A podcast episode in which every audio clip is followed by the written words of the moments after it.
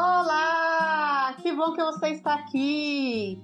Eu sou a Fabíola Oliveira, do Fabcast, e esse é um espaço para falarmos sobre mercado de trabalho e recolocação profissional, mas de uma forma bem descomplicada.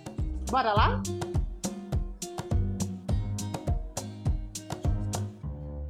Fabcast, episódio 21. LinkedIn Depressão Resposta.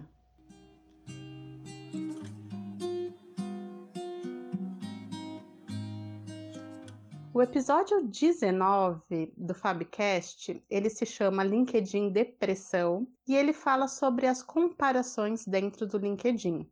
Se você não escutou, corre lá. Foi um episódio que ele gerou muita repercussão. Algumas pessoas me procuraram, né, me mandaram mensagem, me passaram áudio, falando que compartilham desse sentimento de excesso de superioridade dentro do LinkedIn, sabe? Eu vou compartilhar agora com vocês um desses áudios que eu recebi. Esse é um tema bem complicado de se tratar, né? Porque acho que as redes sociais expõem muito daquilo que você gostaria de ser e não aquilo que realmente você é quando você dá uma navegada ali, você vê, putz, cara, todo mundo é tá bem, menos eu.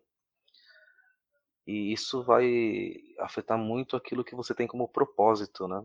Por exemplo, eu, meu propósito hoje é cuidar da minha família, né?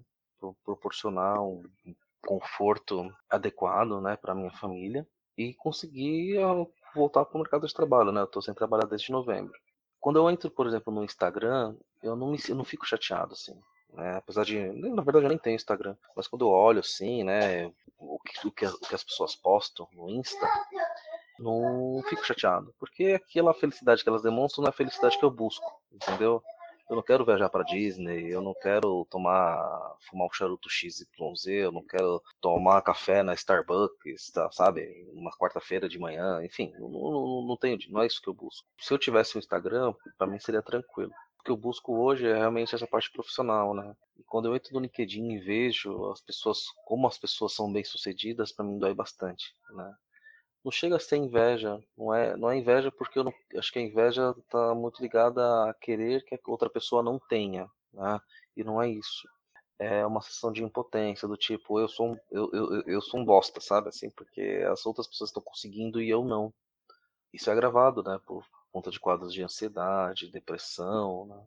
E é bem, é bem complicado. Eu, eu não consigo, eu entro no LinkedIn, mas eu não consigo andar na timeline, sabe? Quando eu entro no LinkedIn, eu sempre olho as notificações, né? Uh, enfim, ou entro no perfil de algumas pessoas-chave ali que eu quero manter algum contato, mas eu não olho a timeline. Porque hoje eu olho, quando eu olho, aquilo me machuca, sabe? Porque você fala, putz, cara, eu não tô bem, entendeu?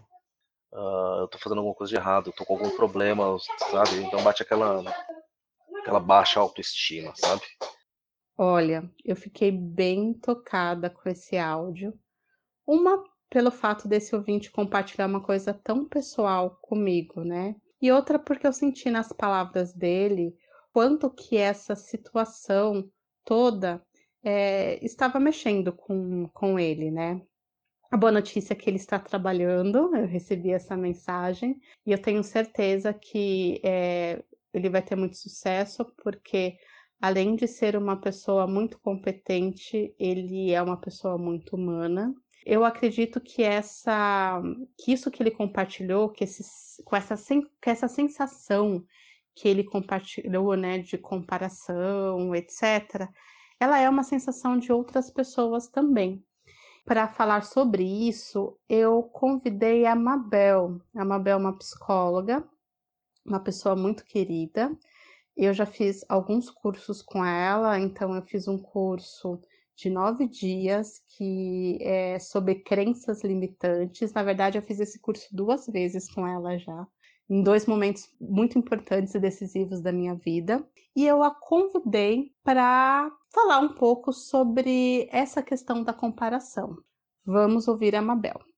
A minha querida Fabiola pediu para eu falar sobre um tema muito interessante que ela tocou a respeito de sofrimento por comparações, sobretudo eh, no trabalho e nesta época bem complicada da pandemia. Eu escutei um áudio de um é, ouvinte que mandou para Fabiola e gostaria de responder para ele. O ser humano, em geral, ele se maneja por comparações. Isso é típico do Homo sapiens, né? E a gente se compara com os grupos parecidos. Por exemplo, ah, estou gordo, estou magro. Depende muitas vezes de, das pessoas com quem convivo ou talvez daquelas coisas que vêm através das publicidades. E às vezes isso é bastante enganoso, porque não necessariamente o que é um conteúdo para uma pessoa é para outro, o que é um referencial para um é para outro, né? As comparações são sempre um pouco perigosas.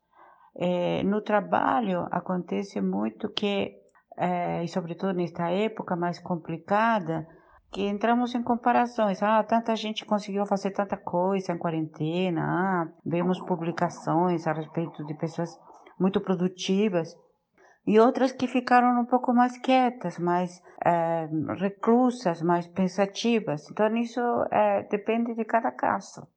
Também temos que entender que hum, muito do que apareceu neste tempo tem a ver com estruturas pré-existentes. Se a pessoa já tem uma tendência para depressão, algumas coisas são gatilhos externos que vão a, a provocar isso mais fortemente. De todas maneiras, meu conselho é descobrir esses gatilhos e ver por que essa tendência a baixar a autoestima.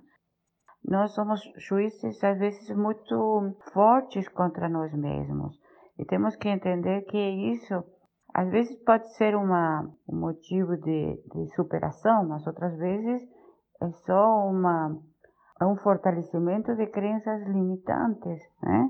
Então temos que ver que quanto que isso está presente em nossa vida desde sempre e poder entender qual é o motivo dessa crença limitante, o que, que ganhamos com isso. Às vezes essa simples pergunta, o que, que eu estou ganhando com isso, faz parar aquele, aquele impulso de abaixar a nossa autoestima. Né? É bom também, às vezes, criar um certo mantra, né? É, que podemos nos repetir, do tipo, vai ficar tudo bem, é, vou passar por isso, vou superar isso. E, obviamente, no sentido do trabalho, é tentar se manter conectado, buscar oportunidades, é, se aliar a outros grupos que estejam é, com a mesma perspectiva, né? Mas, sobretudo, temos que vigiar muito nos pensamentos, porque eles tendem a ser muito críticos, né? sobretudo se a pessoa já tem essa tendência, e, eh, de alguma maneira, desafiá-los. E também ver qual é nossa escala de valores. O ouvinte falou isso, que na escala de valores dele, o mais importante é ter uma vida de conforto para a família. Tudo bem, então é, às vezes também o LinkedIn, como qualquer outra rede social, não diz puramente a verdade. Tem pessoas que já estão estabelecidas há mais tempo. Ele, pelo que escutei, já, está, já estava sem trabalhar desde um bom tempo. Então, às vezes também, neste momento, isso se, se tornou mais complicado, mas também vai passar. Né?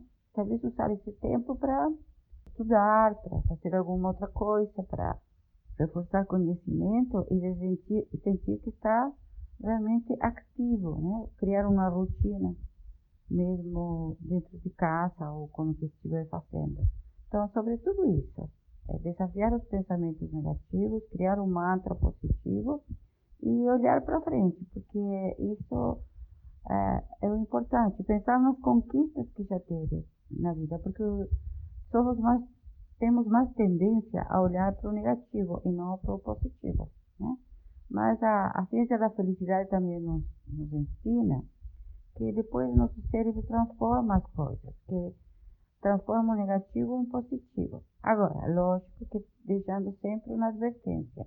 Cuidado, se já há uma, uma base para uma certa uh, depressão ou uma baixa autoestima e aí buscar ajuda terapêutica se isso for necessário. Espero ter ajudado e estou à ordens. Oi, Mabel. Muito grata pela sua contribuição, viu? A Mabel falou muita coisa interessante e uma delas que é libertadora, que é é natural a gente se comparar.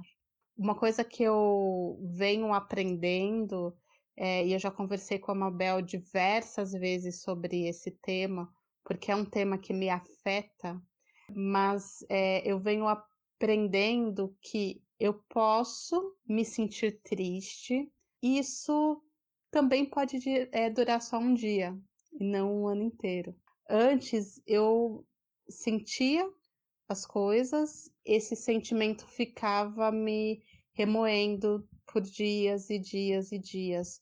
Hoje eu tô aprendendo a sair mais rápido disso, sabe? Eu sinto, eu acolho, eu reflito e eu sigo em frente. E aí, para finalizar, eu vou falar um trecho de um poema do Vitor Hugo, que é um poema que eu levo para a vida, assim. É um poema bem conhecido, né? Porque o, o, o Frejá já musicou esse poema. Ele traz uma, uma reflexão muito profunda sobre tudo isso que a gente está falando.